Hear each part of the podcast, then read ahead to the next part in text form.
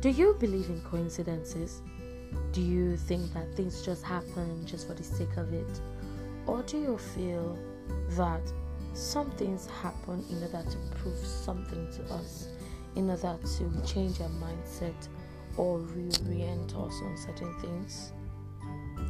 It will shock you to know that there are persons who believe that some occurrences, if not all, in the Bible were mere coincidences that did not mean anything and should just be taken with a pinch of salt. For me, actually, I believe that the Bible and the things that are called in, the, in it are not coincidences, as God never does anything for no reason.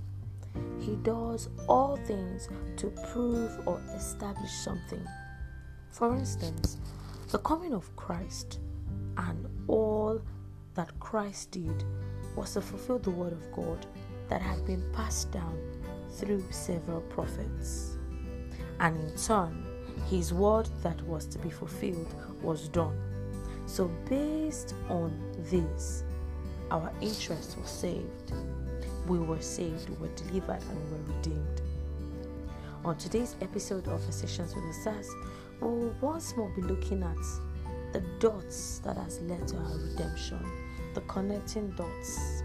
I previously did one, but I decided to do another again, titled Connecting the Dots Again, to help us really look at the things, the activities, the actions of God that have led us to the realm of redemption without further ado, thank you for joining me today on with the SAS. It's amazing that you take our time to join me. And Conversations with the SAS is a podcast that talks about understanding the Word of God, applying it to our everyday life, not using common sense, but using the Bible, the Word of God, as the very foundation, for it is the very best that we can stand on and not sleep.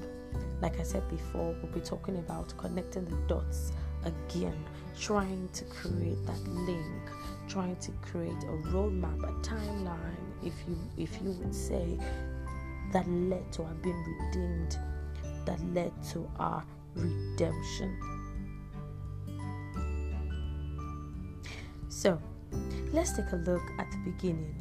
That is the Garden of Eden, where it all started we find Adam and Eve doing all God had commanded, being in a blissful union, enjoying the very essence of God's abundance in the Garden at Eden. And of course, this doesn't last for long as an experience happens that catapults the amazing habitat of man, which was the presence of God, catapults man out of that realm into a realm of suffering and struggle, which is a far cry from the intention of God. And this was as a result of disobedience. Now, this disobedience led to a great disconnection, a disconnection that ought not to be there in the first place, but due to the dire consequences of the disobedient acts that they partook in, this was a necessary step that God had to take in order to eradicate every form of uncleanness or unholiness from the Garden of Eden. Of course, after the fall of man, God decided it was, I believe that it was at the time that man fell that God started planning how to redeem us, how to set us free, and how to start up our redemption process, our redemption pro- project. Now, this is not because God did not have the power to eradicate everyone and start again, or with the words of his mouth formulate others. He did it because of his love, uncommon love, a love that cannot even be shown by another human to another. This is a love that God showed for us. That instead of instead of making us perish, he brought us into his marvelous light. Of course, you might say, eh, well, what about Noah and the people of, you know, the um, Noah's people and all? Those that particular circumstance goes to show us the extent at which God really had the power to wipe out each and every one of us and start again. But yet, but yet, He did not. Going back to the aftermath of the disobedience and the consequences that led to them being taken out of the Garden of Eden, we see a restructuring, we see a, a divine strategy to bring us back to God. Now, watch me closely because I really want to point out two things that happened at the beginning and one happened end of an era. At the beginning of an era, there was the Garden of Eden, a place of lush abundance, a place of of beauty, of rest, a place of peace. And there, man was given the opportunity, the authority to name animals. It was given that, you know, chance to do what he wanted. He was given that, you know, free will to do exactly what he wanted.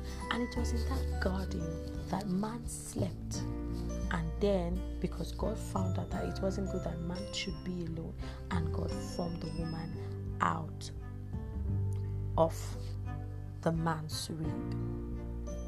Not only that, they continue to live their lives.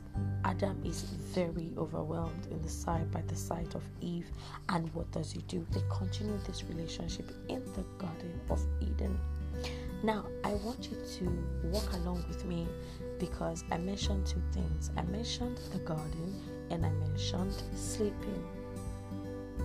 Now, we see the process of everything and the disobedience Cain, Abel, Seth, and all those persons, Noah, Abraham, down to the book of Matthew, where if you followed my previous podcast, you will understand that 14 generations um, from 14 generations, there are two sets of 14 generations, and the power of um, 14 means deliverance. So we can say that God had it 14 generations from David down to Joseph, and 14 generations from Judah downward. So we can see that God had it in mind all along to redeem us because of the power of 14. If you haven't listened to that, you need to go listen to that. So, coming up, we get to Matthew. A child is born, the word has finally started unraveling. The tapestry has started forming. The the the drawing has and the molding has finally started taking shape because the child is born. The gold frankincense are made are given to the child, and then there's a promise that yes, this is a child that will deliver. He will call, be, um, deliver his people. He will be called Emmanuel, Wonderful Counselor, Prince of Peace, and all that. And this child grows up. He is to the extent, and then you can see the love of God in him. To the extent that he he, he stays in, in, in the temple and his parents go on thinking that he's with them and then they come back and all those things. And then we watch the growth process of Jesus from a, from a young boy into a grown man. And we see after he has gotten his his disciples heal the sick gotten that attention from people through his works, through his deeds, both good and bad intentions, and the rest, it gets to the point when he is to die. And this is where I want us to really pay attention to. Jesus goes to the garden to pray.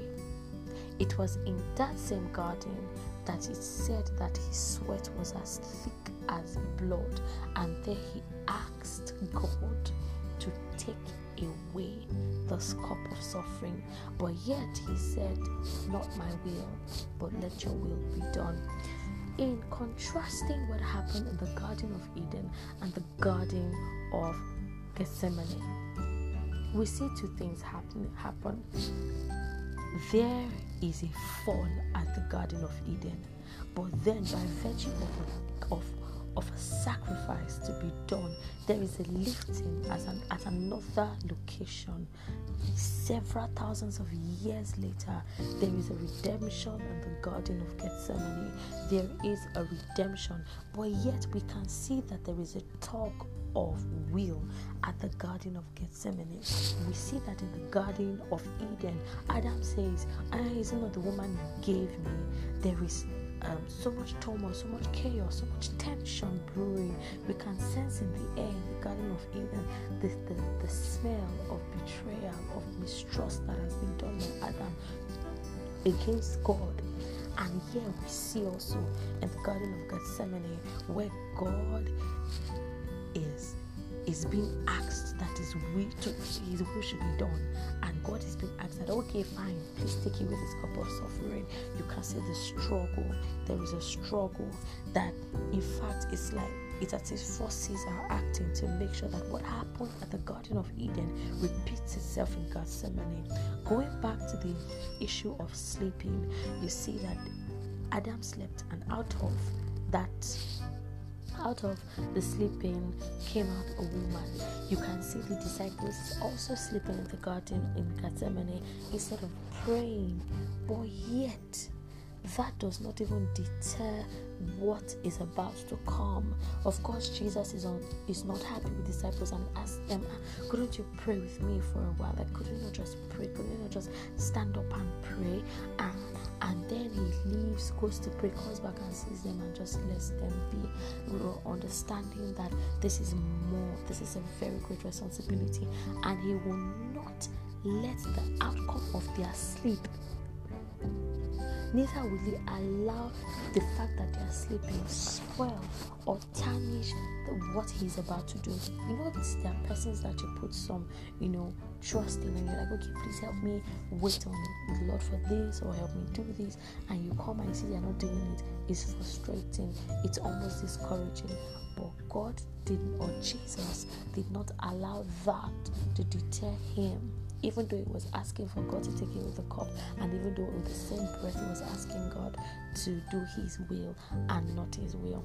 What is the lesson we can see from connecting the garden in Eden and the garden of Gethsemane is that there is a point that God goes back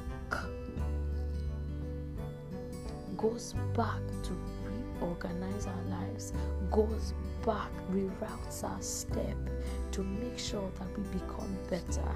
We can see, I really don't believe it's a coincidence. I believe it's strategic. It speaks about doing a new thing. It speaks about correcting the wrongs. It speaks about breaking the foundations, the cheap foundations, and erecting a more solid one. It speaks about a time of cleansing, of holiness, a time of of realigning our assignment with the Lord's desires. So, what am I saying? In connecting these dots again, we get to see the very paramount nature of Christ, the very ever redeeming nature of Christ in all that He does. If He didn't care about us, He would not go to that extent. I like to tell people do not feel entitled to God's love because you don't deserve it. We do not deserve it. But because He loved us, He first loved us, He decided that yes, I would come and I would deliver these people. I will come and I will set them free from the captivity, from the bondage that they themselves put on themselves because of their disobedience.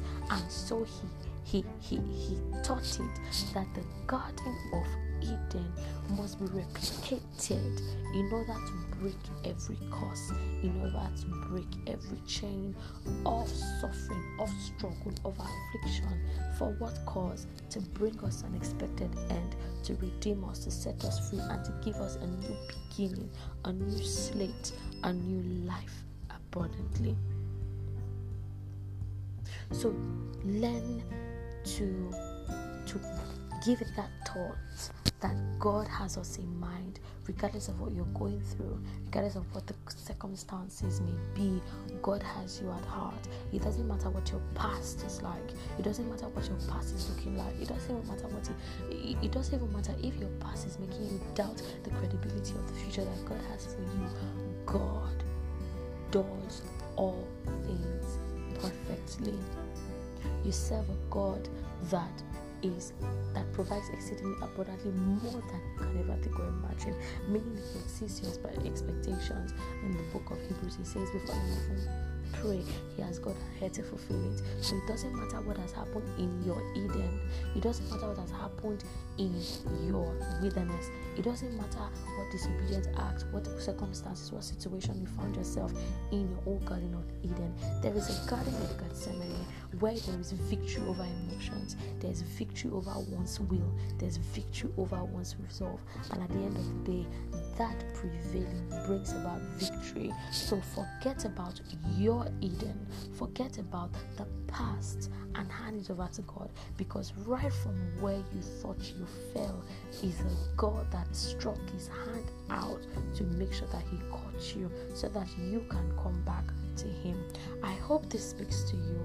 I hope this brings a door, a connection to you. I hope this opens a door of understanding of the knowledge of Christ that regardless of whatever garden, whatever garden, whatever situation you have found yourself in, you are still redeemable. Forget the voices that tell you you are not worthy. You're worthy of love, you're worthy of redemption. So you must also reach out to Christ and hold his hand because behold, he stands at the door and knock. You must open the door for him to come in. I hope you've you've understood and I hope that this has blessed you and I hope that this has touched your life and I hope that you will also share this other persons. Do not forget for sessions with us it's an amazing time for us to sit and talk about the word of God, how to make our lives better so you can ask questions, make contributions, and it would be lovely to hear from you. Take care, have a wonderful day. Do not forget COVID 19 is still around. Please put on your face mask and perform social distancing. Till next time, bye.